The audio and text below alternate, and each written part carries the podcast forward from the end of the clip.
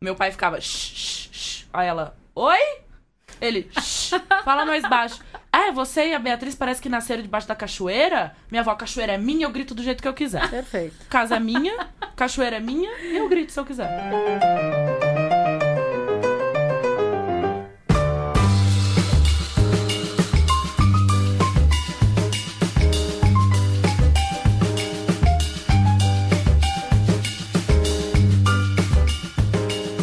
Eu sou a Camila Cabete. Eu sou a Beatriz Alves. Nós somos As as, desqualificadas. Desqualificadas. Conversas divertidas, sem filtro e sem vergonha. Oi, Camila, você tá bem? Ai, tô com saudade. Um Nossa. monte de gente reclamando no Instagram da gente. Um monte de gente, uma pessoa. Não é nada, umas três pessoas. Eu acho que é uma só, mas o, a Datafolha, Camila, três. Não, porque tem gente que fala no meu perfil pessoal também. Tipo, a Consuelo. A Consuelo ela só gosta de você, ela não gosta de mim. Não, a Consuelo, ela fala com a gente no Desqualificadas e nos nossos pessoais. É que a Consuelo é uma rainha, né? Ela é a nossa rainha. Então, Então- Consuelo, beijo. É, nem lembrava como é que chegava na Central 3. Quantas semanas fora? Eu? É. Duas semanas. Duas semanas. Parece que foi um mês. Eu senti isso também, sabia? Ah. Eu achei que essa viagem foi bem intensa pra mim. Pra onde você foi?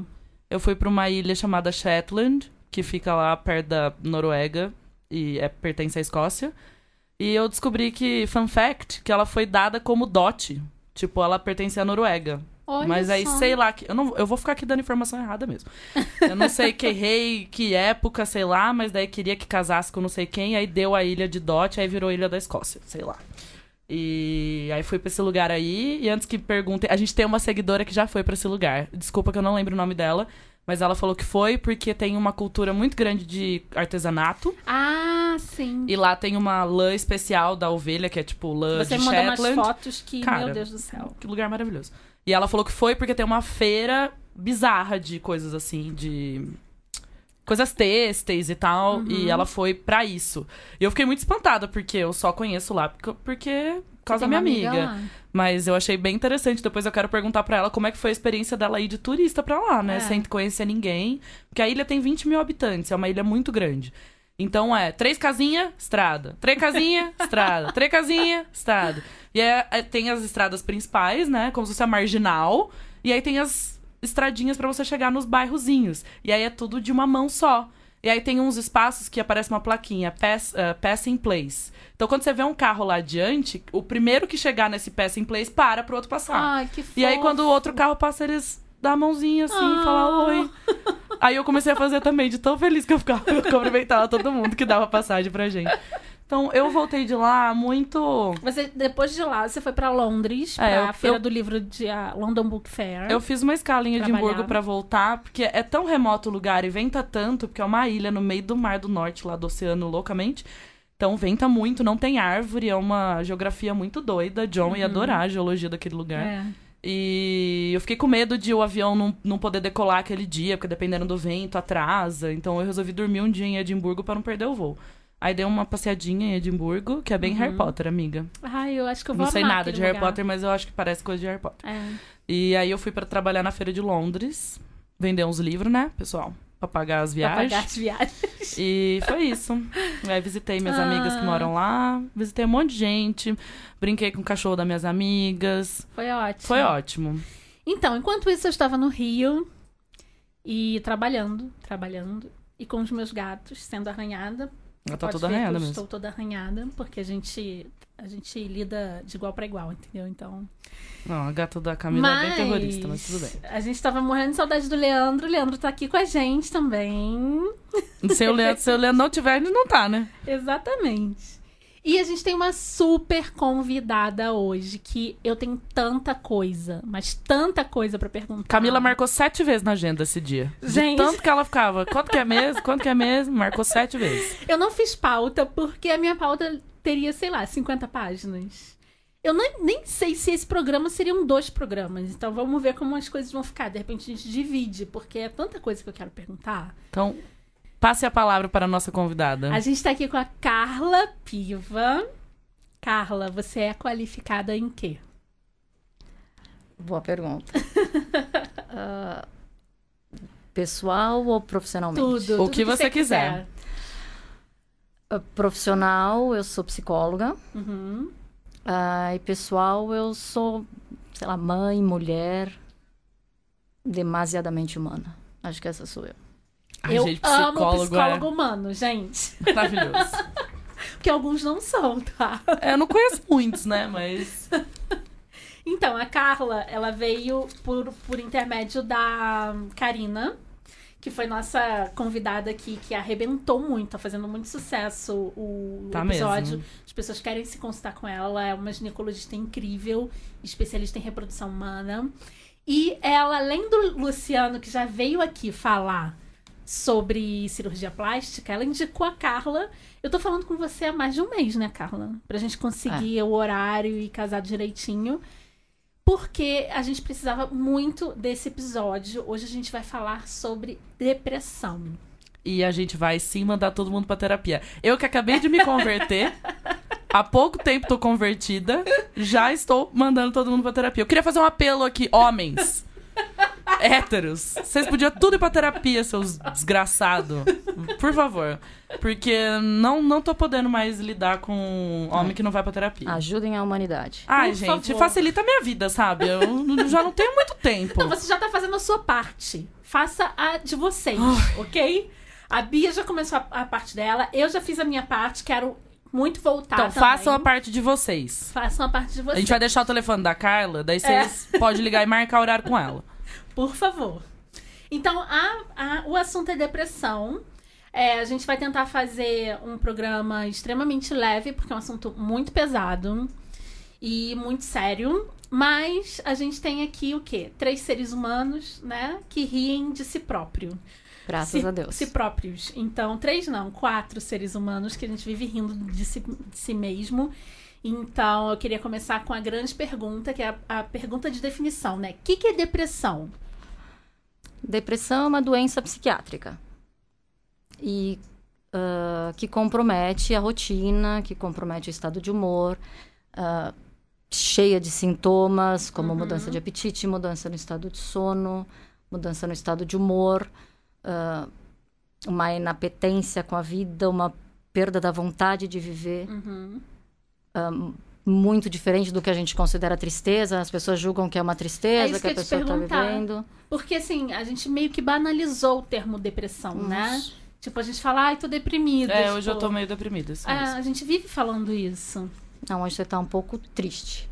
Entendi. um pouco sem energia, mas depressão é paralisante, compromete sua rotina. Você não consegue entender muito o sentido das coisas. É uma doença. Não é uma tristeza que daqui a dois, três dias você resolve a questão, você entende a questão e passa. Você, você vê como profissional e, e é óbvio, baseado também nos estudos, você acha que é uma doença ligada aos hormônios? Porque eu já li livros que falam que os hormônios são extremamente é, influentes nesse tipo de diagnóstico, né, na- nesse, nesse problema. Mas eu vi outros que não, que pessoas que tomaram os hormônios, né, que repuseram hormônios e tudo, continuaram com a doença. Eu entendo a depressão como uma doença ah, ah, da alma, ah, sem botar religião nisso, uma doença ah, da emoção, uma doença psiquiátrica. E se a gente entender a depressão como simplesmente uma doença, a gente transforma ela numa situação mais leve, menos pecaminosa, menos ah, pesa menos para o paciente. Uhum. Porque tem a culpa, né? Tem tudo, tem tipo, a culpa, eu não tenho tem tempo a pra estar deprimida. tem a, a impotência frente à doença, frente à sua falta de vontade, sua perda de tudo. Você começa a abrir mão de tudo porque você não consegue mais fazer. Então a gente vai, vai funcionar assim esse programa. Elas vão falar, aí eu dou meu exemplo. Que daí É. eu afirmo isso.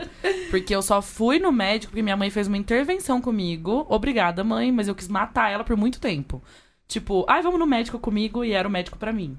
Então, eu demorei muito tempo pra aceitar o negócio de tomar remédio. Então, eu entendo muito. Então, a primeira coisa que eu falo pra qualquer pessoa que tá começando a entender isso, eu falo, se você não quiser falar pra ninguém, não fala. Se você quiser conversar comigo, que já passei por isso, conversa. Mas assim, tente não ficar preso no negócio da culpa de quem te levou no médico, tipo, com raiva de quem te levou no médico, ou com raiva que alguém sugeriu aquilo e ficar com raiva de ter que começar a tomar uma medicação. e começar a ter esses sentimentos com as pessoas que estão tentando te ajudar. Então eu acho que tem mu- muita gente que erra na maneira que tenta ajudar, Uhum. mas eu passei meses num negócio de sentir raiva. Mas por quando você estava sentindo raiva, você tava da sua mãe, por ela ter te levado ah, no psiquiatra. verdade, era uma raiva de força, mim, né? Você estava com raiva de estar passando por aquilo tudo. Isso. Pela sua impotência É culpa, frente. Mais pela sua impotência frente ao que estava acontecendo. Entendi. Eu quero sair, eu quero levantar, eu quero fazer, eu quero acontecer e não consigo. E eu ficava Essa assim, mas eu sou uma impotência pessoa nos limita. inteligente. Eu Sou uma pessoa inteligente. só piora. Eu não, não. Por que, que eu tô passando por isso? Ah. Tenho uma vida boa. Eu, não faz sentido eu estar passando por isso. Inclusive, na minha sessão de terça-feira com a minha psicóloga, muito feliz de dizer isso, eu falei pra ela: ontem eu passei um dia muito ruim, eu chorei muito, fiquei muito triste, e eu estou completamente envergonhada do que eu senti. E ela falou: Por quê? qual é o problema? Mas assim, eu continuo envergonhada. Então, os sentimentos que eu identifiquei que eu tive naquele dia, eu consigo envergonhadíssima, porque eu penso exatamente isso. Eu sou uma mulher inteligente. Como é que eu posso estar sentindo isso? E sou uma né? mulher racional. Mas- Como é que eu tô sentindo isso? Eu sou burra? Mas porque você é uma mulher inteligente, você não tem sentimentos? Então, mas a- você não minha cabeça todos não os entende. sentimentos de qualquer um? É, a minha cabeça não entende isso aí. Então, eu entendo muito essa coisa de a pessoa não saber muito como agir. É que a cabeça às vezes joga muito contra. Nossa, minha cabeça. Às vezes a gente tenta racionalizar Ai. coisas que não são racionais. Sentimento não é racionalizável. Você sente e acabou. E quando a gente reconhece o que sente, aquilo sai de uma maneira mais saudável. A gente começa a ter, não digo controle, porque é, é muito Alice, É. né? Falar em controle, mas a gente começa a pensar em como eu vou deixar esse sentimento aparecer. Se eu tenho raiva, quero matar fulano. Sim, legítimo, gente. Todo mundo passou por nervosismo, quer matar o fulano. Vou sair matando? Não, vou, Tem vou um entender. filtro ali, né? Tem um filtro, mas eu vou Exatamente. mas eu preciso fazer essa raiva sair de alguma forma, porque não é porque eu sou inteligente, ou não é porque eu sou analisada, ou não é porque eu sou isso, eu sou aquilo que eu não sinto raiva. Aí mata a almofada, enfim. Canta no- Exatamente. E você até falou que é uma doença psiquiátrica. Então, como é que é a combinação dessas duas coisas? Da psiquiatria, que vai regular é, a química do seu corpo através de uma medicação, etc., com o seu trabalho? Perfeito o que você falou. A medicação vai regular. Ela vai te dar a condição de levantar, ir até o consultório, e lá no consultório a gente começar a entender o que é que está acontecendo. Eu chamo de empurrão, que o remédio é meu empurrão, senão não Feito. levanto. Entendi. É sua bengala para conseguir sair. Se você pensar numa situação extrema, a pessoa não levanta da cama. É. A pessoa não toma banho. E não gente- levanta, gente. Não, Não, levanta. Não- E é porque a pessoa é preguiçosa? É porque ela não tem vergonha na cara? Não, é porque ela é doente. No ela caso, sim, está sou doente. preguiçosa, mas... É, é- Mas não é neste momento. Não, é, não, não é nesse nível, né? Não, a preguiça não te impede de É. tomar banho. Não é te impede a, de a comer. falta de razão de viver, né? Tipo, É a falta tomar de banho sim- pra quê? É a falta de sentido. E a terapia vai te ajudar a entender tudo aquilo que você está vivendo hoje, porque é uma, ah, uma perda de rotina, uma perda de autonomia. A depressão, você perde a autonomia, você perde a rotina. Se você não consegue levantar do sofá, você não consegue sair de casa, você comprometeu absurdamente toda a sua rotina. Total. Ah, e a- essa impotência, a terapia vai começar a te ajudar a entender esse momento e começar a voltar. O porquê de tudo Quando isso. começou, né? E o porquê de tudo isso? O que é que você tá. Isso tá, es- tá saindo dessa forma, por quê? O que é que tá lá atrás? O que é que você. O que, que aconteceu? O que é que você sentiu? Não é porque a gente não olhou pro sentimento lá atrás, não é porque a gente não olhou pra vivência lá atrás que ela não aconteceu. Não é porque a gente jogou pra baixo do tapete que ela deixou de acontecer. Ah, isso é, E é ela- clássica, e ela né? continua- debaixo do tapete. Ela continua crescendo porque você não olhou pra ela, não trabalhou ela, ela continua tomando a- o formato do monstro e de alguma forma ela sai. E às vezes sai de uma forma Arrasando paralisante. tudo. Paralisante. Essa ausência de sentido é paralisante. E aí, porque também é o- bem o que eu tô vivendo agora também. Quando você começa a entender que seja coisas pequenas. Então, eu estou sentindo isso nesse momento. Então, eu gosto de pensar, por exemplo. Então, segunda-feira eu estava extremamente triste. Aí eu fui lá e entendi por que, que eu estava triste. Aí eu até beijo pra Cibele, que eu vou forçar ela a escutar esse episódio. Aí ela falou assim pra mim. E aí sua terapeuta falou que resolve que jeito? Qual, so- qual o remedinho que dá Aí eu falei, ai isso?" amiga, não sei, não deu tempo. então, por que que entender aquele sentimento, verbalizar aquilo, falar em voz alta, porque é muito diferente quando você pensa e fala em voz alta. falar em voz alta sobre aquilo, qual que é qual que é a efetividade disso? Primeiro, quando você começa a falar, você é obrigado, para se fazer claro, a organizar esse sentimento, esse pensamento. Uhum. Porque enquanto tá dentro, tá tumultuado, tá lá. É, é quase um quadro, né? Tudo acontecendo ao mesmo... Um sonho. Tudo acontece ao mesmo tempo, você não consegue botar uma ordem. É uma micareta, né? Mas antes. É uma zona. Quando você verbaliza, você está tentando que o seu, ah, que a pessoa, o seu ouvinte, entenda o que você está dizendo. Então você se organiza. Você é obrigado a ouvir o que você está dizendo de uma forma mais organizada. E aquilo começa a te fazer entender, inclusive, aquilo que você está passando. Na terapia, o psicólogo vai te encaminhando, vai te ajudando, te fazendo perguntas para que vocês juntos ah, signifiquem isso tudo, percebam tudo isso. Porque às vezes a gente tem uma compreensão muito superficial. Ah, eu tô triste hoje, chorei horrores porque ah, terminei lá o meu, novo- meu namoro. Mas é- é- é- é- é- não tô dizendo que é pequena essa situação, mas é isso que tá te deixando tão triste? É isso que tá te acabando tanto? Ou será que seu status de ser humano namorante era importante? O, o- a família dessa pessoa que você tá tendo que abrir mão era importante? Os sonhos que vocês sonharam juntos, os planos, ah, tudo isso era significante, muito significante, você não tá conseguindo abrir mão. Será que você amava tanto ainda essa pessoa? Ou ela já tinha virado mais um amigo, um irmão? Mas abrir, o, o abrir mão é muito difícil. Então, o que é que realmente estava acontecendo? E é difícil. Terapia não é um, E um eu- trabalho fácil. Na minha terapia, muitas vezes, a gente estava até falando isso antes de eu sair, antes da gente entrar aqui, que muitas vezes eu saía da terapia falando, não sei por que, que eu venho aqui. Eu, na verdade, falo, ai, eu não sei por que que eu pago uma hora só, eu devia pagar três. Vou sair da minha casa pra vir aqui falar uma hora. Não consigo nem falar três coisas, já acabou?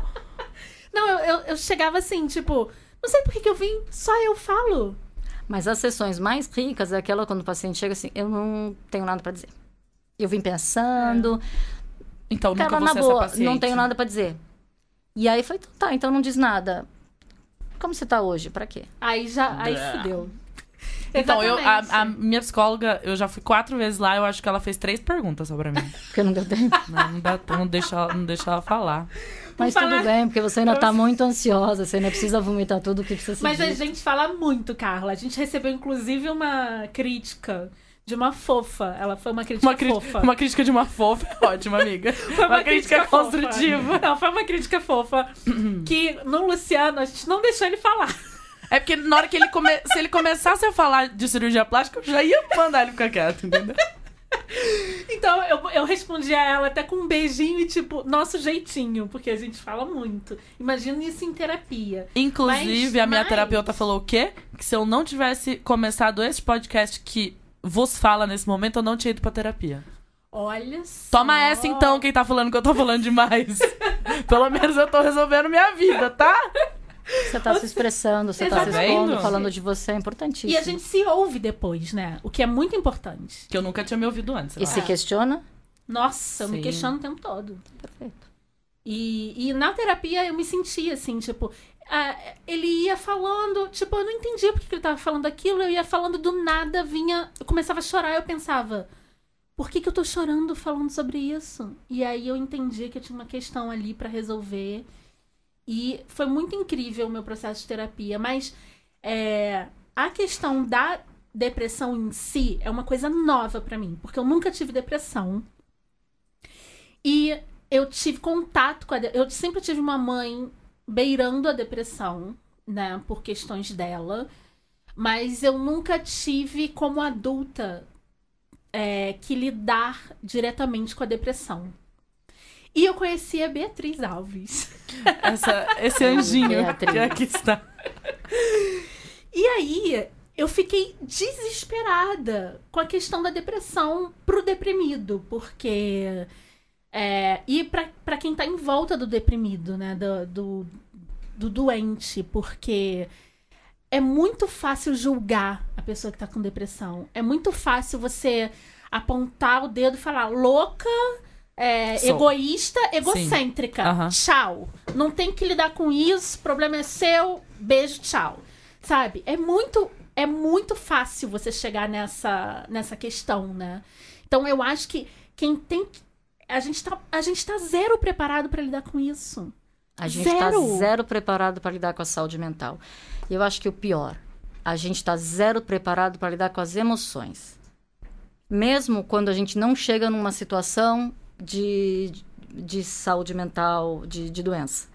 Nós não fomos criados para olhar para os sentimentos. A gente não foi criado para falar do que a gente sente. E é o que eu já falei, não é porque a gente não fala, não é porque a gente não reconhece que aquilo não está lá. E aí a gente está criando uma sociedade funcional, a gente é criado para ser cada vez mais eficiente, mais a fa- fazer, fazer, fazer, Produtividade acima produtividade, nunca, né, nunca parar para olhar e viver efetivamente, que nem a Bia falou, não, eu passei ontem chorando o dia inteiro. O que, que eu te perguntei? E qual o problema?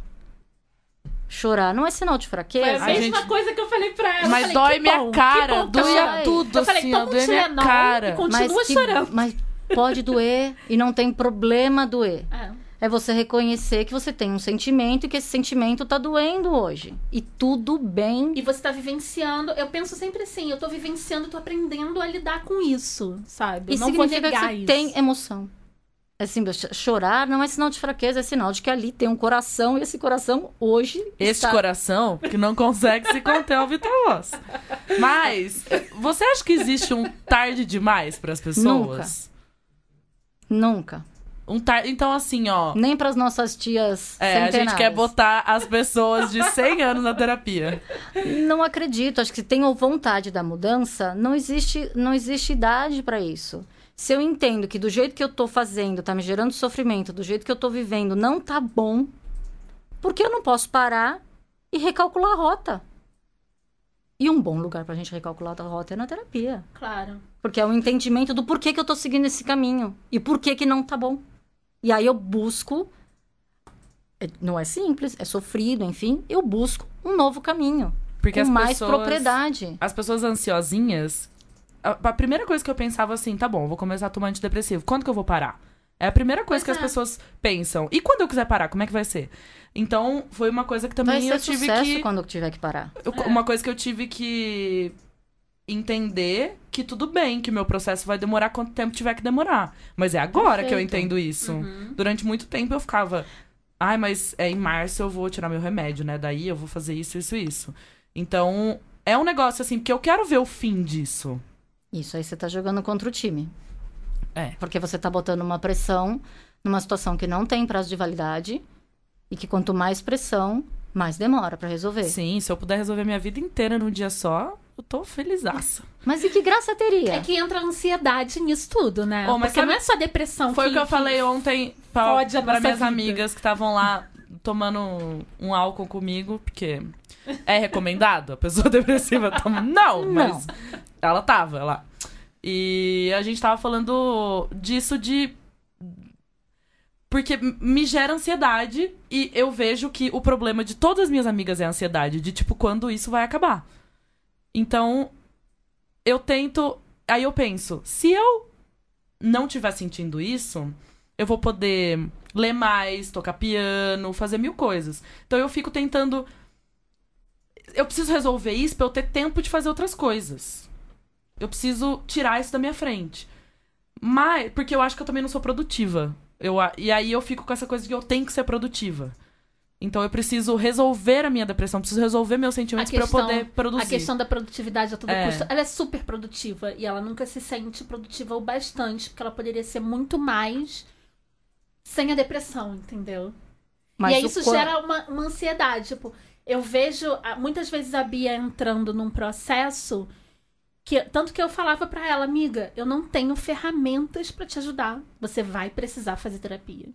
E aí ela foi pra terapia porque eu não tinha, por mais amor que exista na nossa relação, por mais amizade, irmandade, identificação, eu tinha na minha cabeça, eu falava pra ela, você pode me xingar o que você quiser, tipo, eu sou sua amiga e, e dane-se. Você vai voltar e a gente vai continuar amiga e a gente vai resolver todas as questões.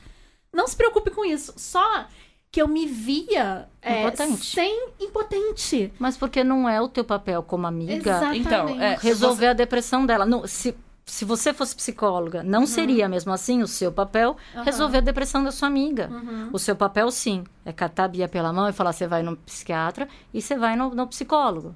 Sim. E juntas vamos trilhar esse caminho. Porque eu tô junto, eu tô do seu lado. E eu vou aguentar essa bucha. Porque é uma bucha. É uma bucha. Não, Depressão eu falei é pra ela, bucha. vamos, eu vou com você, vamos fazer terapia junto. Porque é óbvio, quando você tá conversando com um amigo, você tá organizando seus pensamentos também. É. Mas não tanto, né? Porque ela já sabe um monte de coisa da minha vida. É. Eu jogo uma frase ela já sabe. Sim, e ela, ela tem todo um envolvimento afetivo que também a impede de ver e de ouvir e de, Exatamente. de, de entender o que você tá precisando o que você precisa entender. Então cabe a um profissional e ela não é treinada, formada um para isso. Então E cabe essa- a um profissional ter esse olhar, ter essa escuta diferenciada para você e te ajudar nessa trilha. São as Hum, ferramentas que sim. eu falei. Tipo, o amor tá aqui, a amizade tá aqui. Eu vou trilhar isso com você, mas eu não tenho ferramenta pra te tirar desse Você tem desse fundo, ferramentas. né? Uma grande ferramenta é levar. Outra Ah. ferramenta é estar junto. Você tem ferramenta, mas é para um outro, por um Uhum. outro aspecto. O depressivo sozinho não sai dessa. Sim. O- o- tendo uma amizade, tendo um olhar de al- familiar, alguém que assuma literalmente esse problema para si. E eu tô junto, não é, não é tirar a pessoa do fundo do poço. Uhum. Porque é jogar uma brinco- escadinha. Não é nem jogar uma escadinha. É só gritar e fala, você consegue! força! Força! Não, porque eu tenho horror a essa frase, força. É, eu tenho Ai, horror gente, a esse também. força, eu tenho horror. Não, é segurar firme e esticar a mão.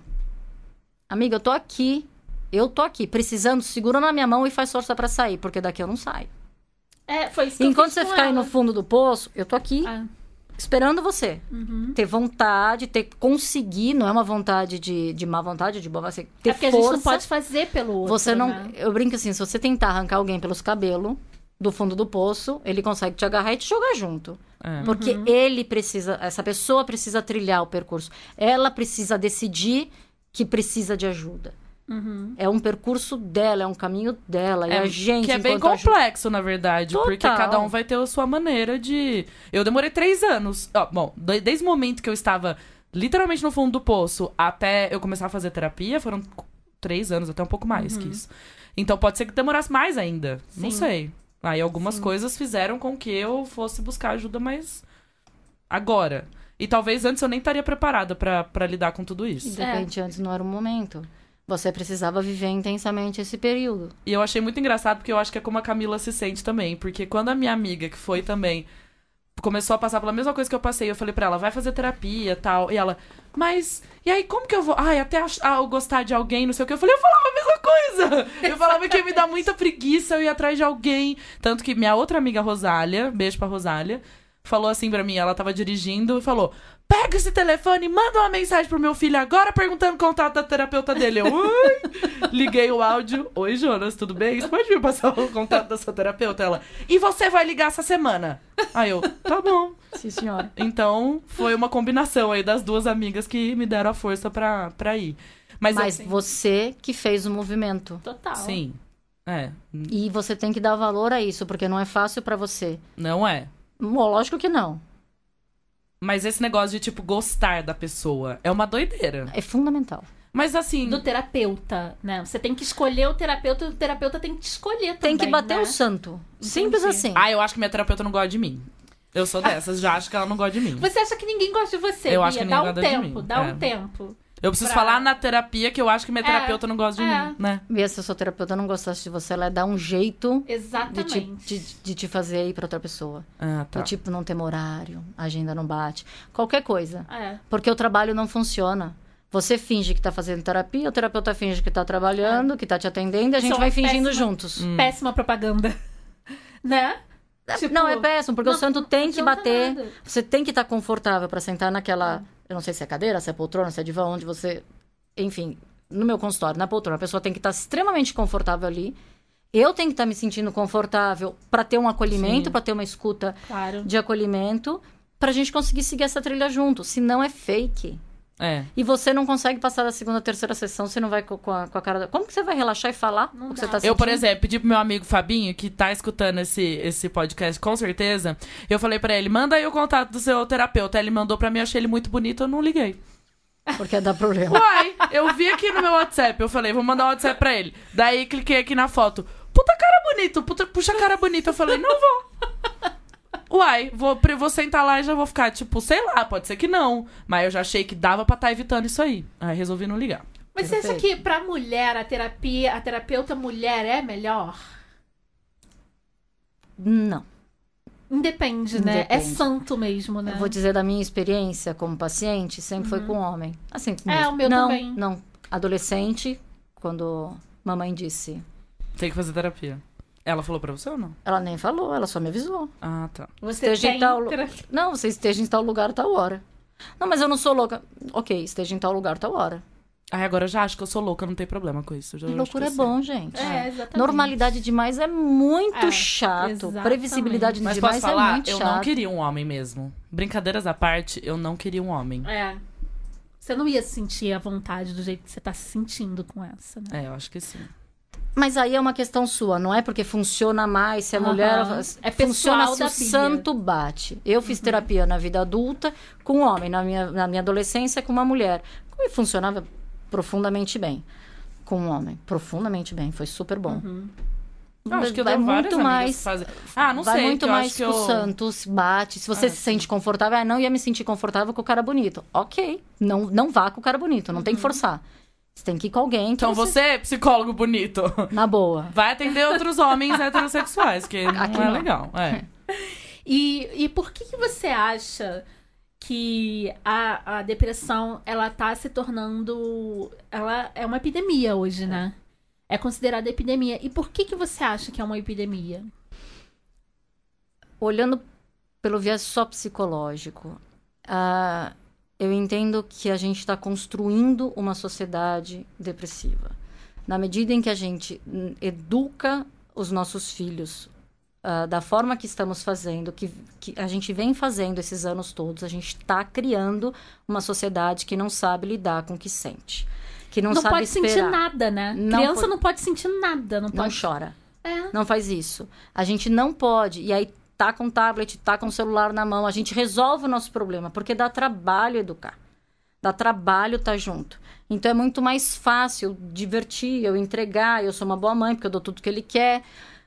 E a gente não para para conversar com os nossos filhos. A gente não para para ensiná-los a sentir, a, a- nomear os sentimentos. Quando a gente não sabe o que está sentindo, aquele negócio toma uma proporção, uma angústia sem nome. Eu simplesmente estou angustiada. Vocês nunca sentiram isso explode. daquele dia? Sim. Eu lembro uma vez Explode em violência, explode. que explode em tudo. Explode Ah. em tudo. Ah, Eu lembro uma vez que eu tava angustiada, angustiada, angustiada. Mas sabe aquele dia que você tá, tá puxada? Ai, que dói aqui, que ó. dói o peito, que eu não sabia o que estava acontecendo. E eu liguei pro pai e falei assim, ai, eu tava dirigindo. Liguei pro pai e falei assim, pai, não tô boa. Tô muito, tá estranho hoje, eu não tô bem, tô triste. Ele, é, é, filha, faz um ano que sua avó morreu, é hoje a data. E eu nunca fui muito apegada a essas datas de morte. Olha só. Na hora, vlups, direcionou. Chorei pela minha avó, mas aquele aquela angústia Passou. que pegava o meu corpo inteiro entrou pra casinha da tristeza da perda da minha avó. E aquilo reduziu o tamanho. Nossa, eu. Nossa. E o meu não é o, é o aniversário de morte, é no aniversário da minha amiga. Quando vai chegando perto do aniversário, acontece a agoniando. mesma coisa. Começa a me doer aqui, daí eu falo, "Ah, agora eu já sei. Mas eu falo, o que, que eu tô sentindo? Ah, é aniversário da Nath amanhã. É muito doido isso. Você acabou. E agora eu acabei de lembrar disso. E eu. e- Mas você sente agora menos. agora eu sinto bem menos. Você sente a dor da tua amiga, a dor, o, o e luto, muito mais enfim. rápido também, quando Mas eu é, é localizado. Não é aquela angústia perturbadora que te dói tudo, que te paralisa, que você fica perdidaço. O que que tá acontecendo comigo hoje? Isso se você não começa a somatizar, né? Tem umas taquicardia aqui. Ai, Tal, adoro. Acontece também comigo. explodir mesmo. E aí sobra pra todo mundo em volta, né? Tipo, você tá mal. E aí as coisas. Você vai afetando tudo que tá à sua volta. Você vai destruindo. Você não- vai destruindo. Você vai tipo, destruindo. ah. Tsunamizinho. Eu acho que o próximo furacão que tiver nos Estados Unidos, ele vai colocar o nome de Beatriz. Você- Depois do Katrina pode ser eu. Porque eu faço aquilo, eu devasto por onde eu passo. Ainda eu sou grande, eu faço o dobro de estrago.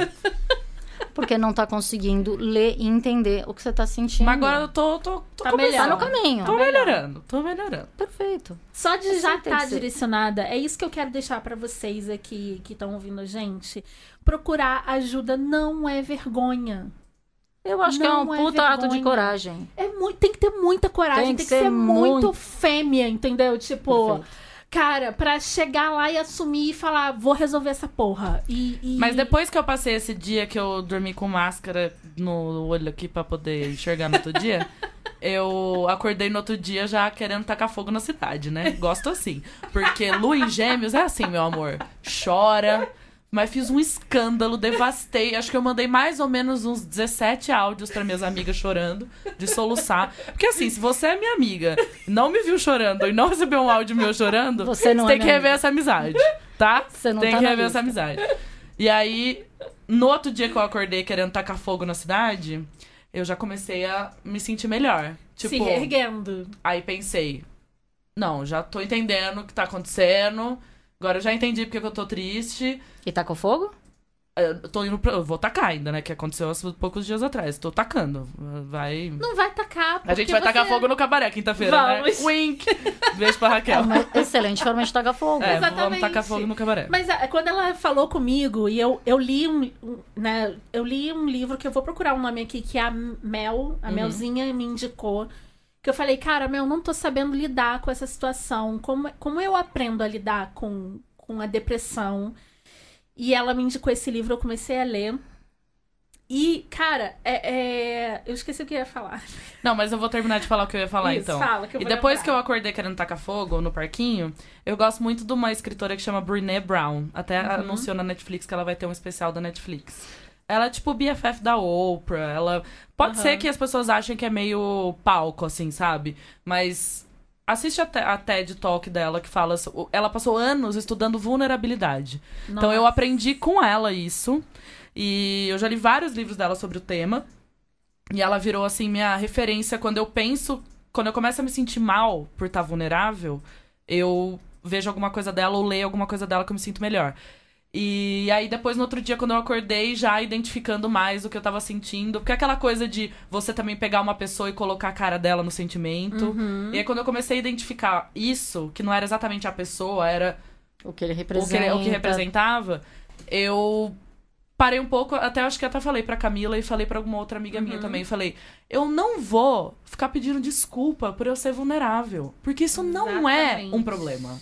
E eu acho que inclusive é uma das minhas melhores qualidades, ser vulnerável, porque eu não Uhum. tenho medo de ser vulnerável. Perfeito. Então, se a pessoa se aproveitou disso, porque o que, que era o que eu ficava na cabeça? A pessoa vai se aproveitar de eu ser vulnerável, a pessoa tá rindo de mim, de ela mim. está debochando de mim, porque, porque a vida inteira é aquela coisa, tipo, chorar em público. Ai, gente, não tem um lugar nesse Brasil e nesse mundo que eu não chorei, sabe? Pois é. E aí a pessoa falando, tipo, nossa, mas você tá chorando aqui, você não tem vergonha? Que, se- que vem também com as comparações, né? Que quando a pessoa tá nesse processo de depressão, ela começa a se se sentir pior porque ela começa a se comparar com outras realidades e outras vidas que não tem comparação. Não, mas essa coisa de eu sempre senti vergonha de chorar. E aí, quanto mais as pessoas falavam, porque é fraqueza, né? E a vida inteira eu só queria ser forte. Até hoje, se você perguntar qual que é o seu desejo, eu quero ser forte, eu quero ser forte fisicamente. Por quê? Eu quero.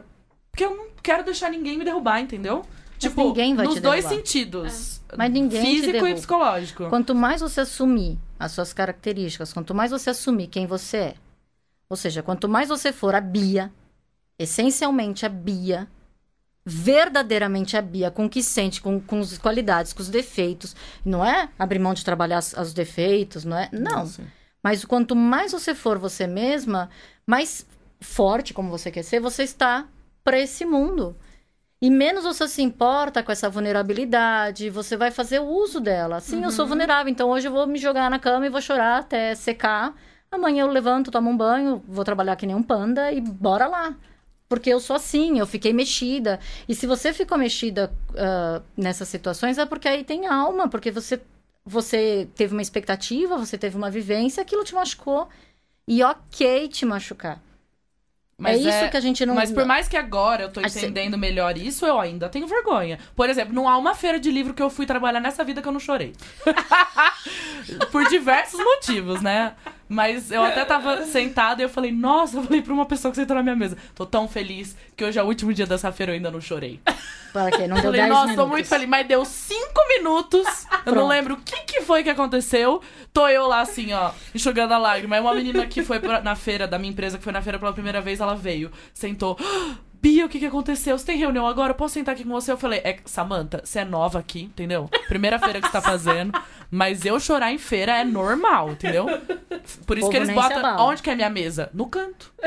Porque eles sabem que não pode deixar eu chorando lá na frente do stand, entendeu? As pessoas brindando, o autor, o autor lá de sucesso recebendo placa de disco de platina. Chorando. E eu chorando. Por isso que eles já me isolam lá no cantinho, entendeu? Então, por mais que eu saiba que eu sou assim, sempre fui assim, eu nasci assim, Gabriela, eu rolo uma vergonhinha, eu acho. Tipo, as pessoas vão Você achar não que eu tem sou que ter fraca. vergonha de ser você. É, porque na verdade não posso ser outra pessoa, né? Não. Não posso Não estar tem sendo. jeito. Não tem alternativa. E é o que ela falou, não é você deixar de trabalhar os seus defeitos e se tornar uma pessoa melhor. Eu acho que a gente tá em construção até a, a não hora é da aquela nossa postura. morte. Eu sou assim, quem, quem quiser É. que goste de mim assim. Não, Não não, é essa coisa Não é essa tacanha, postura. não é essa estupidez. Porque pra mim isso é estupidez. É, é resolver acho. parar de, de crescer, de se desenvolver. Não, muito pelo contrário. É continuar crescendo, é continuar trabalhando, é continuar se entendendo. Porque hoje eu gosto de uma coisa, amanhã eu gosto de outra. E tudo bem, eu, eu- significa que eu tô viva, que eu tô mudando, que eu tô revendo os meus pensamentos, que eu tô revendo tudo que tá acontecendo, que eu sou impactada por tudo que eu vivo e isso vai me tornando melhor, isso vai me modificando. Exatamente. Isso é muito lindo. E quando a, a Bia me falou e me mandou os áudios chorando, eu falava pra ela, isso, amiga, Chora. chora, mas tá doendo. Toma um Tilenol e continua chorando. Amanhã vai ser melhor, acredita em mim.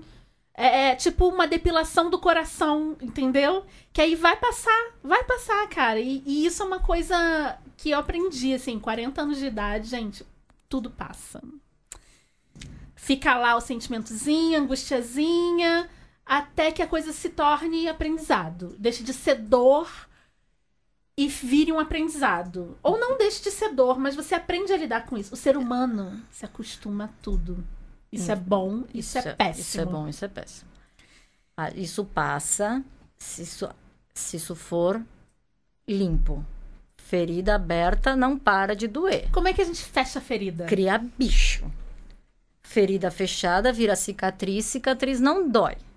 Cicatriz eu cutuco, eu olho, eu lembro, ah, isso aqui foi quando aconteceu Mas não XYZ. Mas não dói mais. Como é que a gente Não transforma quer uma dizer- situação numa cicatriz? Só muito, muito olhar, muita leitura, muita terapia, muito entendimento, muita autoanálise do que, que tá acontecendo. Mas às vezes eu acho que a cicatriz daí eu empurro um pouquinho mais fundo e começa a sangrar. Aí não era cicatriz ainda, era só aquela casquinha fake. Sabe? Principalmente eu odeio quando eu falo assim, ó, tô resolvidaça. Aí com isso. certeza não tá. Aí eu tô aqui, ó. Não, mas isso não me afeta mais. Aí dá dois dias esse, esse subconsciente, filho de uma. Me faz. Tipo, eu sonho com alguma coisa.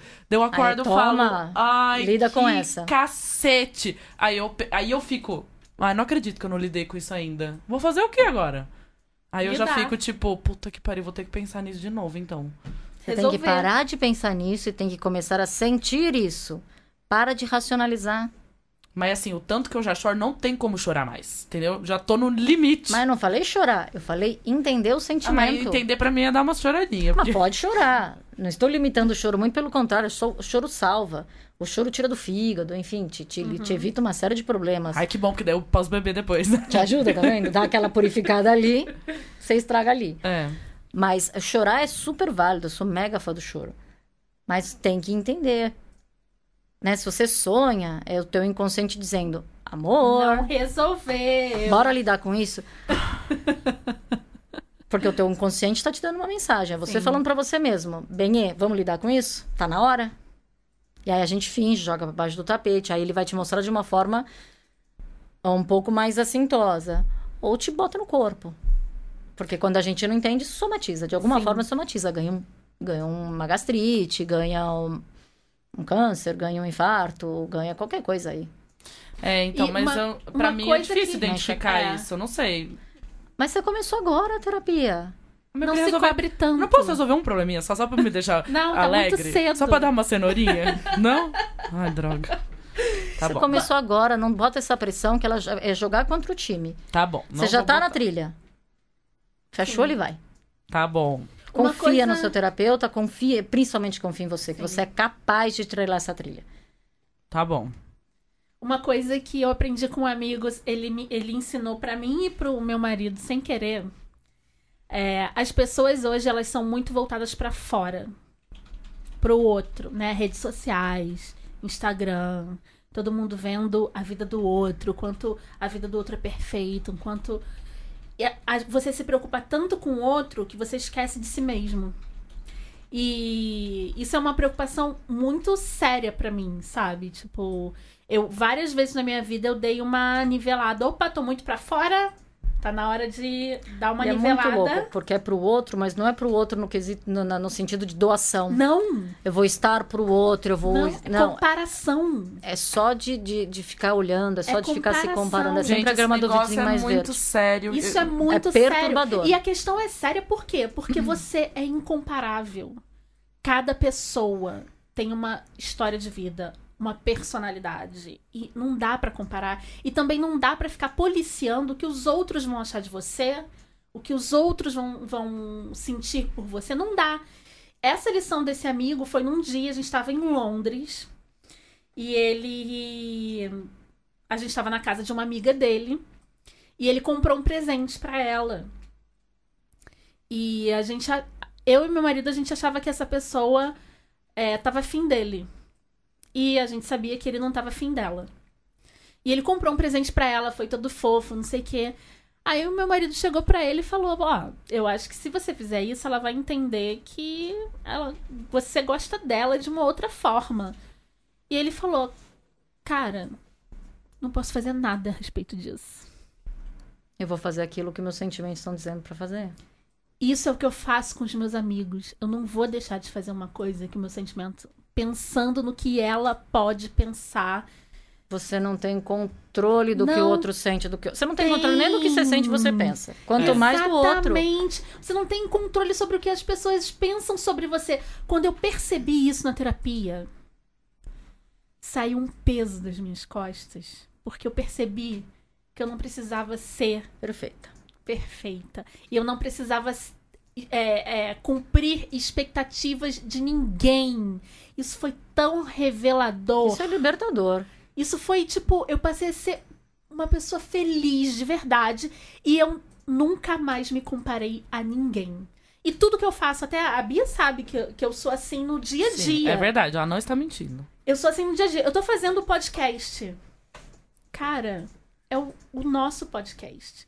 A gente faz é, pesquisas de mercado e tudo, mas é incomparável. Eu não posso comparar o meu podcast Porque com você tá outro fazendo podcast. aquilo que faz sentido pra você, Exatamente. aquilo que te representa, aquilo que te significa, e não aquilo que o, você acha que o outro vai achar legal. E isso Porque acabou... nunca fica legal. Exa- nunca fica Porque não é você. Se você se comparar, você deixa de ser você. E Só que outra aí coisa... chega um momento que você já não sabe mais quem é você Exatamente. ou aquilo que você tá fazendo por para causa que dos o outros. outro. Por causa dos outros, não. Porque você É quer verdade. a aprovação do mundo. É verdade. Porque você quer estar naquele É papel, verdade. naquela posição, ser querido por todos. Enfim, cada um com as e suas sabe demandas. outra coisa que eu me libertei quando eu descobri essa, toda essa questão, que pra mim foi a pedra fundamental da minha vida. Eu não preciso ser produtiva 100% do meu tempo.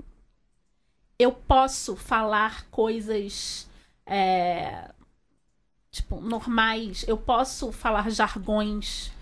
Isso era uma coisa que eu, eu tinha que ser diferente. Você tinha que ser intelectual zona Eu do tinha que rolê. ser diferente. Eu não podia gostar dos mesmos lugares que a maioria gostava, da música que a Ah, maioria das é pessoas verdade. Isso é gostava. uma coisa muito eu não, doida. não quero falar o jargão que todo mundo tá falando, porque eu odeio que falem isso, porque tá todo mundo falando. Você pode Cara, ser comum. Eu posso ser comum. E quando eu descobri isso, Você ficou mais você mesma paz de espírito. de espírito. E olha, eu me transformei numa pessoa inabalável.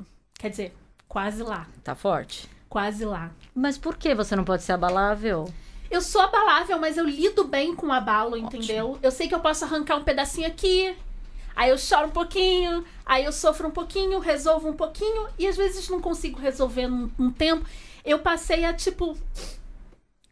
Tadinha de mim, sabe? Vou dar um tempo pra mim, pro meu Mas, ó, sentimento, não vou cobrar tanto de mim. Então você é Sabe? abalável, você é sensível ao que Exatamente. acontece. Você é vulnerável. Sim. Sim, Mas esse E reconhecimento. isso, é. Isso. Eu sou vulnerável, eu, eu, sou, eu fico tocada pelo que acontece comigo, eu fico sentida, eu fico triste. E ok. É legítimo, eu vou viver minha Exatamente. tristeza, eu vou viver meu abalo, eu vou fazer tudo, vou entender o que tá acontecendo e bora tomar um banho e seguir vida. Exatamente. Mas o que que também... E vou tocar minha rotina mesmo com essa dor. E vou tocar minha rotina mesmo abalada. E sem a culpa de estar triste, sem a culpa de estar Uhum. A culpa abalada. é o que mata. A culpa- Mas o que, que é um ponto importante também pra mim, que eu vejo nisso?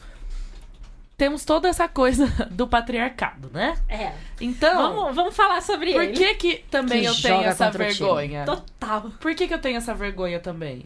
Porque a estrutura do patriarcado, eu, eu já pensei várias vezes nisso, que talvez esse meu desejo de ser forte é porque quando eu via alguém poderoso dentro da estrutura do patriarcado, era um homem, e um homem não chora, um homem é forte, um homem prega um negócio na parede, um homem.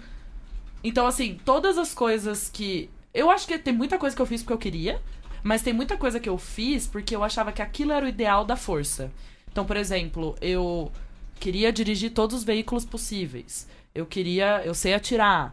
Eu sei fazer várias coisas que são. hum, Tipo, botar coisa na parede, usar furadeira, sabe? Todas essas coisas bem. Não se envolver emocionalmente Não numa relação. Exato, tipo, se- ser independente emocionalmente, não precisar de, de ter um, um parceiro pra poder realizar nada. Então, se eu quiser viajar, se eu quiser, eu faço sozinha. Então, pra mim sempre foi isso, o negócio da força, tanto física como emocional. Porque é tudo da estrutura do patriarcado. Então, Uhum. quando você. Se eu falar pra você, imagina agora, fecha os olhos, imagina agora uma pessoa forte, que é dona de alguma coisa, mas vai vir um homem branco com o braço igual do super-homem, assim, na sua cabeça. É, porque isso foi construído no nosso imaginário. Exatamente. Então, isso é uma merda. quando. Só que, óbvio, né? Isso são, já são anos de desconstrução, ainda tem um caminho muito longo. Que eu até, até brinquei e escrevi até no Facebook isso, que eu comecei a ler um livro que se passa em Shetland, porque eu tava lá e tinha conhecido a ilha, e eu queria ver como é que retratava no livro, mesmo sendo um livro de crime que eu não gosto. E.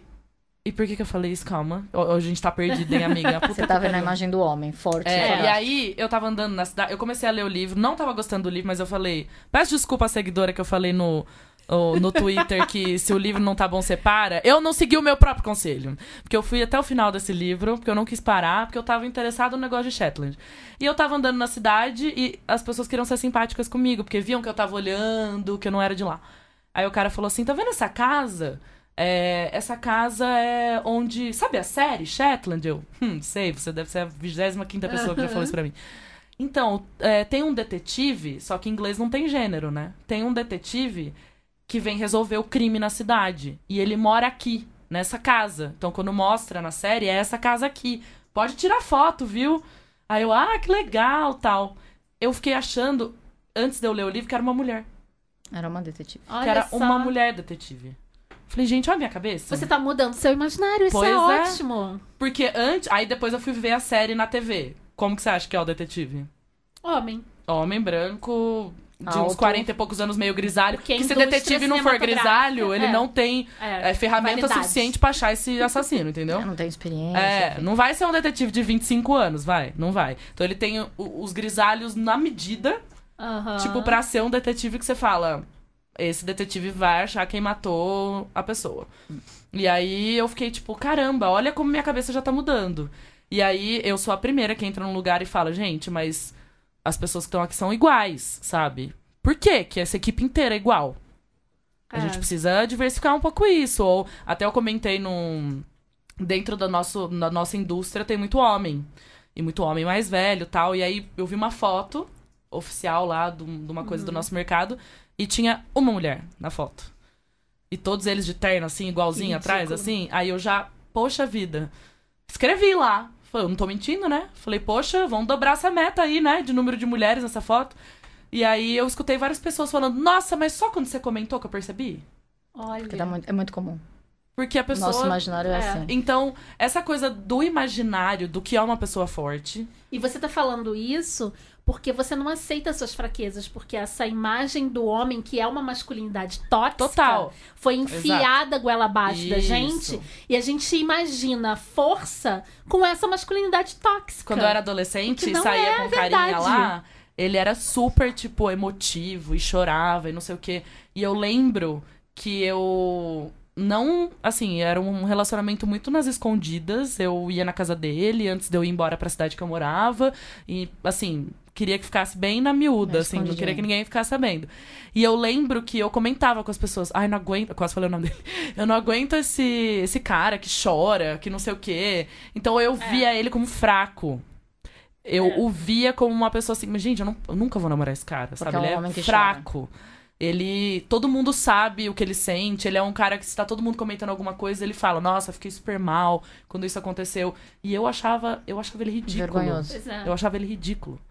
Então hoje, hoje, na verdade, ele é ridículo por outros motivos, mas eu. Ele continua ridículo. Ele mas, continua- não mas assim, eu Mas olho por isso, pra- né? por, essas quali... eh, por, por essas características dele e falo, cara, ele era, tipo, muito pra frentex, assim, É. nesse sentido emocional. Então eu acho que essa coisa do patriarcado da masculinidade tóxica tem um papel na Tem. minha depressão e na minha história Tem. muito forte. Porque a todo momento eu tenho que colocar pra mim que aquilo não é sinônimo de forte ou fraco e que eu ser vulnerável não, não tem nada a ver com a minha força ou com a minha capacidade de realizar alguma coisa. E que você é incomparável. e que Que eu sou você não é vulnerável porque você é mulher.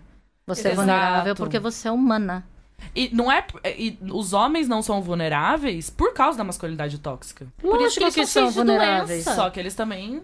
Exatamente, saem matando todo E mundo, sai né? matando todo mundo. Tem, tem alguma atiradora que entrou numa escola e saiu matando todo mundo? Não tem.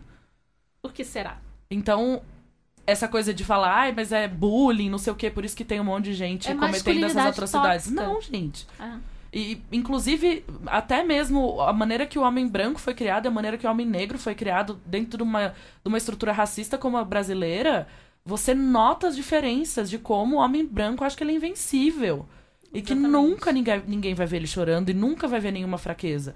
E como que eu explico pra minha cabeça, então, que isso não é sinônimo de sucesso? Não. de atingir o sucesso. Eu já tive chefe que eu ia chorar escondido no banheiro e eu, eu choro, eu fico inteira vermelha, né? Não Você tem é como muito esconder. é. E eu- minha mãe que me diz isso, que meus olhos como verde clarinhos. Eu não tenho olho claro. Mas quando eu choro, meu olho fica verde clarinho. Não sei porquê. Então minha mãe fala, ih, tava chorando. E eu lembro dele passar do lado da minha mesa e falou assim, ô, sabe quando bate a palma bem alto, assim, ó. O que que é isso? Vai ficar chorando no banheiro. Ô, não- aqui não tem tempo pra isso. E eu lembro, eu fico, parece que eu vejo ele na minha frente batendo palma, assim, tipo, vamos... Aqui é produção. Mas é assustador, porque se acontece alguma coisa com esses, esses caras que se sentem fodásticos, invencíveis, whatever, Ele se mata. eles quebram, né? Perde o emprego. Fudeu. Nossa. Se mata. Nossa. Se mata e mata! mata a família junto. Exato. Que tem vários casos acontecendo. Ou é traído. Porque eu sou fodástica, porque eu sou, eu sou bonita, eu É. sou forte, eu sou isso, eu sou aquilo. Mata a mulher, porque se acha no direito de matar a Porque é mulher. posse. E quebra. Quebra. Esse E tipo fala de que cara no- é- é que, que é muito inflexível, né? Que é muito esse padrãozão ah, do patriarcado, enfim, essa, essa estrutura definida. Qualquer tempestade quebra. E eu tenho um pouco disso. Por isso que eu quebro tão forte. Sim. Porque quando eu tô lá na minha força, uhul! E aí eu vejo que. Por isso que eu sou muito impactada pelas palavras das pessoas. Então, se alguém fala alguma coisa pra mim, a maneira como a pessoa fala aquela frase, dependendo do jeito que me quebrar, É um tapa na cara. não recupera. Assim, eu. Não diminui a tua força. E eu odeio essa palavra força. Porque parece que assim, você é. Ah, você tem que ser forte agora. Ah, tem que ser forte, cacete. Deixa eu viver minha dor. Mas você, você não percebe, Bia, mas você é de uma sensibilidade absurda. E é por isso que você é tão impactada pelo que os outros dizem. E Sim, ace- deve ser. Sim, e aceite a sua sen- sensibilidade. Aceita que você enverga, mas você não quebra, porque senão você não estava aqui sentada. Você não estaria aqui falando sobre isso. Você não quebrou. Você foi lá. Envergou, ficou lá, arrasada, não sei como. Tá levantando. Fiquei igual o boneco de posto, assim, ó. É, Aí meio sem alguém o arzinho veio lá e dentro. deu uma levantada em mim. Mas eu queria e que você quanto mais falasse o. você tem, é, quanto mais você aceita a sua vulnerabilidade, mais você enverga, né? Mais você enverga, mais você. É, é- eu acho. É, é importante a gente ser impactado, porque significa que você está vivo, que você não está negando os seus sentimentos, você não está se, se defendendo da vida. Né? Quanto mais a gente se defende, menos dói. Se eu armo a muralha do castelo, eu não tomo porrada. E tem gente que morre bala. assim, né? Tem gente que morre assim. Morre assim, E é sem... triste, porque deixou de viver. Meu avô Não vai vive, morrer assim, não gente. vive. Eu, eu era ainda muito pequena, pequena. jovem adulto, tinha, eu conheci um. Olha que doideira. Um pintor francês que morava num monte. Monte é é menor que aldeia, de Portugal. Conheci lá. E ele me falou uma vez que, essa frase me impactou demais. Ele falou assim: ele tá falando lá da moça, da, da- que eu não conheci, que foi a maior, maior amor, maior alegria e a maior dor da vida dele. E falava isso até feliz. Porque ele se permitiu viver aquilo. Ele se permitiu ser imensamente feliz. E quando aquilo, por algum motivo, que eu nem sei qual é, ah, terminou, ele viveu essa dor im- imensamente. Mas ele só sofreu do jeito que ele sofreu porque ele foi muito feliz antes. E ele teve que abrir mão dessa felicidade. Hum. E isso é lindo, porque ele viveu. Quanto mais defendido a gente tá, quanto mais a muralha do castelo sobe, a gente. Ok, não recebe as balas, não recebe os tapas na cara. Mas você também não vive. Você também não cruza a muralha do castelo, porque você tá defendido de fora pra dentro, mas de dentro pra fora também. E você fica lá, naquele seu mundico, naquela sua bolha emocional, olhando só pro seu umbigo, se impedindo de viver, impedindo de sorrir. Você não vai chorar, mas você também não vai sorrir, não vai gargalhar. Sim. E tem coisa melhor do que uma bela de uma gargalhada num momento e, tipo, incrível. se o outro vai se fazer, te fazer de palhaça, cara, a karma do outro é a vida São dele. Ele vai, escolhas que, do outro. ele vai ter que lidar com isso um dia Você também. estava feliz naquele momento? Mas é você difícil tava você entregue- ver lá na frente. É difícil. Esse é um sentimento que eu tenho direto. De, ah, mas é o que você falou de ver dos outros, né? Uhum. Quando eu vejo, por exemplo, eu acho que o Instagram é uma rede que afeta muitas pessoas. Então, quando eu vejo, não é assim, eu queria ser aquela pessoa, eu queria estar fazendo o que ela tá fazendo. É um sentimento muito estranho que eu sinto. Uhum. Eu sinto que a pessoa tá muito feliz e é um nível de felicidade que eu não vou ter. E eu fico assim, ah, mas eu tô bem triste. Vamos falar, tipo, exemplo de pé na bunda que eu tô acostumadíssima. Aí eu levo lá um pé na bunda, o cara fala, então, não quero nada sério com você e tal. Daí você fala, putz, eu podia interpretar assim, tá bom. eu vou. Tem bastante gente no mundo. É Mas aí isso. é, é muralha, é escudo. É, é. Porque não foi, tá bom. Aí. Porque só- seria pra ninguém. Tipo, que merda. Mas Que- aí, o que, que eu É fico. que merda, Como é que porra. funciona a minha cabeça? Mais um? Minha cabeça fica assim, ó. Puta que pariu, de novo, os filhos da puta não nem muda a... Um discurso. o discurso, vão falar a mesma coisa sempre. Aí, imediatamente, se eu ver aquela pessoa em algum lugar, eu falo assim, ó. Não, porque eu sou tão insignificante pra pessoa que, assim, ela já foi lá, já continuou a vida dela, ou, tipo, já vai namorar com outra pessoa. E, e o pior é quando fala, não quero nada sério agora. Daí a pessoa vai lá e começa a namorar outro, que é um clássico masculino heterossexual. E aí eu falo, puta, podia ter falado que não queria namorar comigo, então, né? E aí eu- minha cabeça fica uma doideira. Esse negócio que ela falou, tipo, puta, ainda o cara vai lá, tipo, É. debocha, tá levando pra ele que, tipo, ai, pobrecita, que se apaixonou por mim. E sai, tipo, mais se achando ainda, a última bolacha do pacote. E vai fazer isso possi- possivelmente com outras mulheres também. E quanto mais ele fizer, mais ele vai estar se fortalecendo. Eu já não consigo ver como a Camila vê. Problema Que tipo, dele. ah, o karma é dele, ele faz. Eu já começo assim, mas por que, que ele tá fazendo isso, sabe? Por que, que eu mereci escutar isso? Mas isso é tipo, é tipo você perguntar por que, que eu tenho que morrer? É, é totalmente fora do seu controle, sabe? Você se relacionar é uma, é uma grande aventura. É uma enorme aventura. Você não tem controle sobre sua filha. Ah, eu acho que tem que sobre acabar o seu pai, sobre sua mãe, sabe? É, é uma grande aventura. Uma- um exemplo do que você falou, que, que, que Carla, você estava falando que você está viva, isso é importante. Uma amiga minha, que eu não vou falar o nome, porque eu não falei com ela antes, ela tinha um relacionamento desde De escola com um cara. E tipo, ah, legal, amigos, nanana. E aí, do nada, aconteceu um monte de coisa, tudo, tudo bem, eles se separaram e ela começou a namorar um cara. Menina, não deu certo.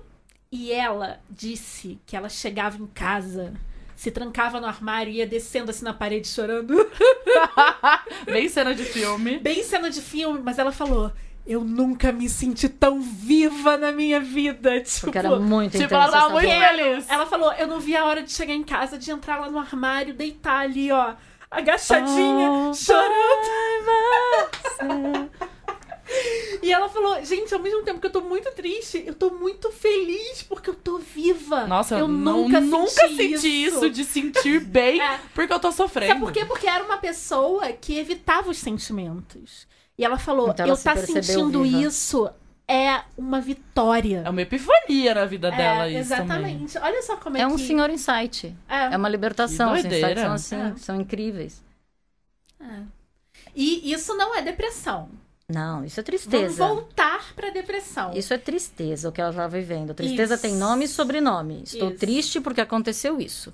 Ah, terminei meu namoro. Ah, fui demitida. Ai, minha filha repetiu de ano. Ah, estou triste. Qual é a diferença da tristeza e da depressão? Um, Que você pode identificar. assim? Tristeza tem nome e sobrenome. Bia, você que, que, que- que conta esse- essa história de depressão. Você sabia porque você estava no fundo do poço? Você sabia que você estava jogado? Não, não tem nome. Na verdade, eu acho que eu não Hum. sei. Porque não tem, não, por não nem vai saber assim, com nome e Aham. sobrenome que nem a tristeza. A tristeza eu identifico. Eu tô triste por causa de fulano. Eu tô triste por causa disso, porque eu tomei um pé na bunda. Eu Uhum. tô triste porque aconteceu tal coisa. Tô triste porque eu estou de luto. Tem nome, sobrenome e tem prazo de validade. Uhum. E não compromete a sua rotina. Eu vou trabalhar arrasada, mas eu vou trabalhar. Eu vou fazer, eu vou fazer, eu, vou- eu tenho que continuar. Não posso olhar pra cara da minha filha que repetiu de ano, mas eu vou olhar. Eu vou continuar fazendo o que tem que ser feito. Eu vou tocar minha vida. A depressão não tem nome. É uma ausência de significado pra absolutamente tudo. Por que, que você tá assim? Não faço a menor ideia, mas tá ruim, tá pesado, dói o corpo, dói tudo. A depressão necessariamente leva ao suicídio? Não, Não é uma regra, não é uma regra, mas é uma possibilidade. é uma possibilidade. Porque a ausência de tudo faz com que você resolva se libertar de tudo, né? Uma ausência de sentido é aquela coisa, o que, que eu tô fazendo aqui? Não preciso Que estar aqui. sentido tem? A, a dor é tão grande, é tão desesperadora, é tão desestruturante que a única saída, nesse, nesse caso, a única saída é eu sair disso aqui. Se me matar, é me, me, me libertar dessa dor, É Bora fazer. Ah, bora entendi. fazer. Não é uma porcentagem enorme, Uhum. Mas, Mas tá é um aumentando. risco. Tá. É um risco real. É um risco A gente real. tá e, vendo todos os dias, né? A gente tem casos de pessoas que a gente conheceu. e o assustador é que a idade está diminuindo. É verdade. Não, Isso. os adolescentes. É isso que eu queria falar com a você. idade está Tipo, diminuindo. meu Deus do céu, se eu fosse mãe de adolescente, eu estaria numa neurose, sério. Como você identifica que, a sua, que, que um adolescente está em depressão? Porque adolescente é deprimido. Eu lembro de eu adolescente. Gente, que fase que não é de Deus. Ai, que fase, Não pessoal. é de Deus. Que Por fase. Não que, que a gente não, saudade, não não dorme com sinto. 11 e acorda com 20? Exatamente. Caraca. Que fase endiabrada. Não sinto saudade e eu estaria desesperada, porque o, o, o adolescente, ele é é, intenso. intenso e ele é triste e ele sofre. Qual é a diferença? Mas Como com é a que eu mesma sei? intensidade que ele gargalha. Ele é Entendi. muito feliz naquele O momento, que, que a depois... Camila fala pra mim? A, a montanha-russa de É uma emoções. montanha-russa de emoções. E, o, e o- e o- o adolescente, meu Deus, é, é- é intenso, é vivo. E é importante que seja. Uhum. É fundamental pro desenvolvimento dele que ele, que ele viva isso intensamente. Que ele tá desenvolvendo sinapses que vão fazer com que ele lide de uma forma mais Ele- é, nivelada mais na frente, né? Não só, ele tá, ele tá tentando en- se entender enquanto ser humano aqui. Uhum, Porque até então tudo fazia sentido. sim.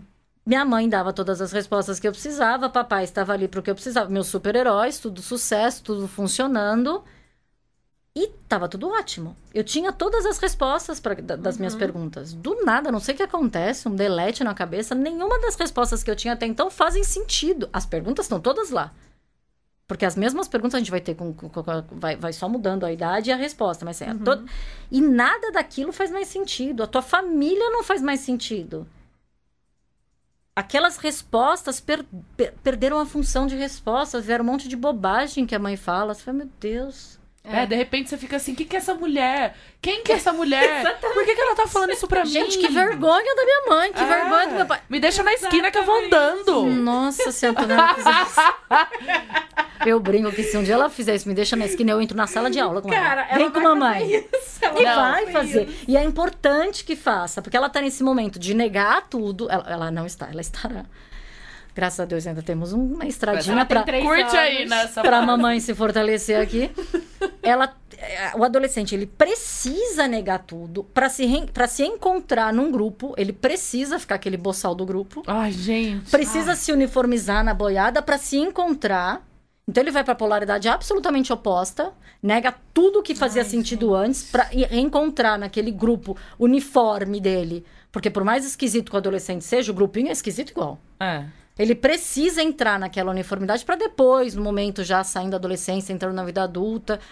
Tem pessoas que não conseguem, mas em algum momento esperamos que num desenvolvimento normal ele, ela alcance, alcance. ele alcança um meio termo. E aí ele fala: não, isso da minha família faz sentido, essas respostas que minha família deu ah, fazem sentido, mas não é só isso, tem mais isso, tem aquilo outro, eu também me identifico com aquilo, também me identifico com aquilo outro. E não é porque isso aqui da minha família ah, não me identifico mais que eu vou negar. Uhum. Então, sim, eu volto a, a- a frequentar a família, porque adolescente tem horror à família, né? Tem, Uma horror. festa de família é um pavor. É, Vai ele ficar no canto lá jogando videogame ou no celular. Eu senti com aquela cara amarrada, se Eu não puder muito fugir. com as minhas sobrinhas, porque minhas sobrinhas estavam em todos os lugares que a gente estava, elas curtiam. E curtiam estar junto. De e repente, de repente elas é têm a vida grata. delas, sabe? É. E ao mesmo tempo que eu sinto muito, eu fico feliz a falar, ai que bom, chegou naquela fase que elas têm a própria vida, né? Mas, Mas aí chega no meio termo que assim, ele vai curtir, tá na família, vai curtir, mas vai ter, vai ter vida própria, vai ter identificações próprias, vai seguir a trilha. Uhum. E se tivermos, se a gente tem uma família saudável, vai olhar isso e vai sustentar isso. Não Uhum. financeiramente, óbvio, mas fala assim, vai que eu tô aqui. Isso. Que é essa a função dos pais. Vai explorar teu mundo, mas teu porto seguro tá aqui. Precisando, volta. Não precisando, volte também, porque mamãe tá com saudade. Mas assim, eu estou aqui, firme e forte. Então você pode passar por tsunamis, você pode passar por águas calmas, que o porto seguro está aqui.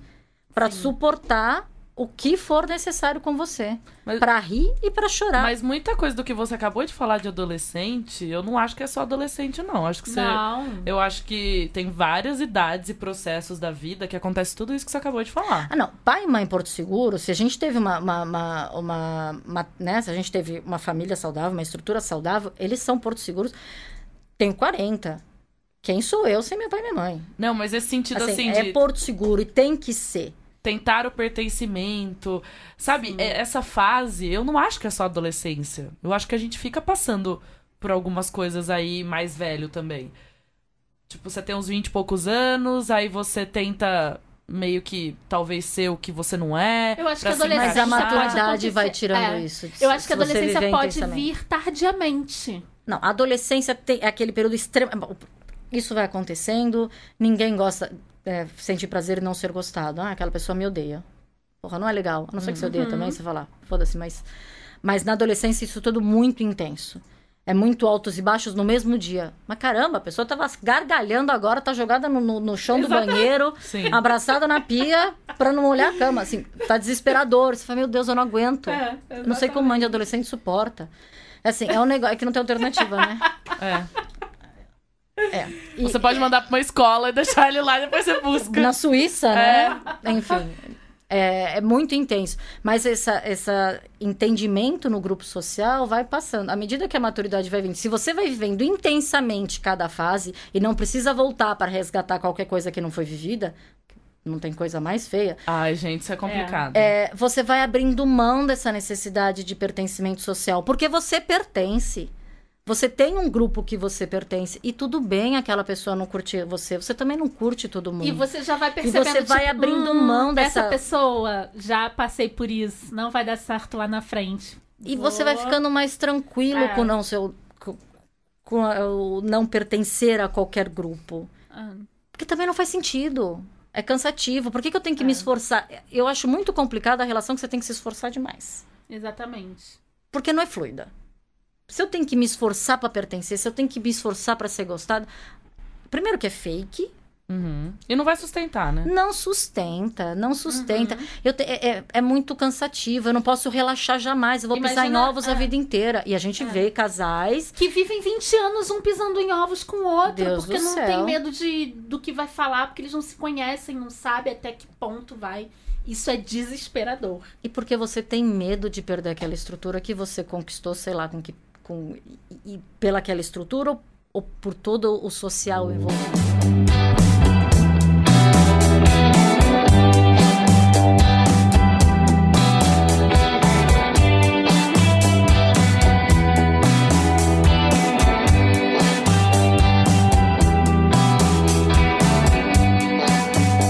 Então, falamos com a Carla durante duas horas e meia Certo? Carla.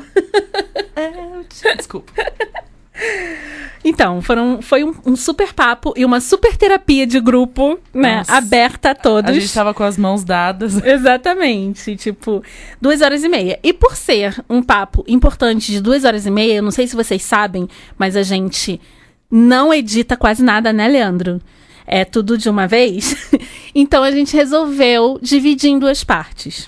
Então a gente para aqui, para desespero de vocês, eu sei que vocês querem ouvir o final. Aqui não é Netflix, não, que já acabou e já começa o outro, não. Tem que esperar um pouquinho. Exatamente. A gente vai parar aqui e na próxima sexta-feira a gente libera a segunda parte do papo, que também foi incrível e muito importante.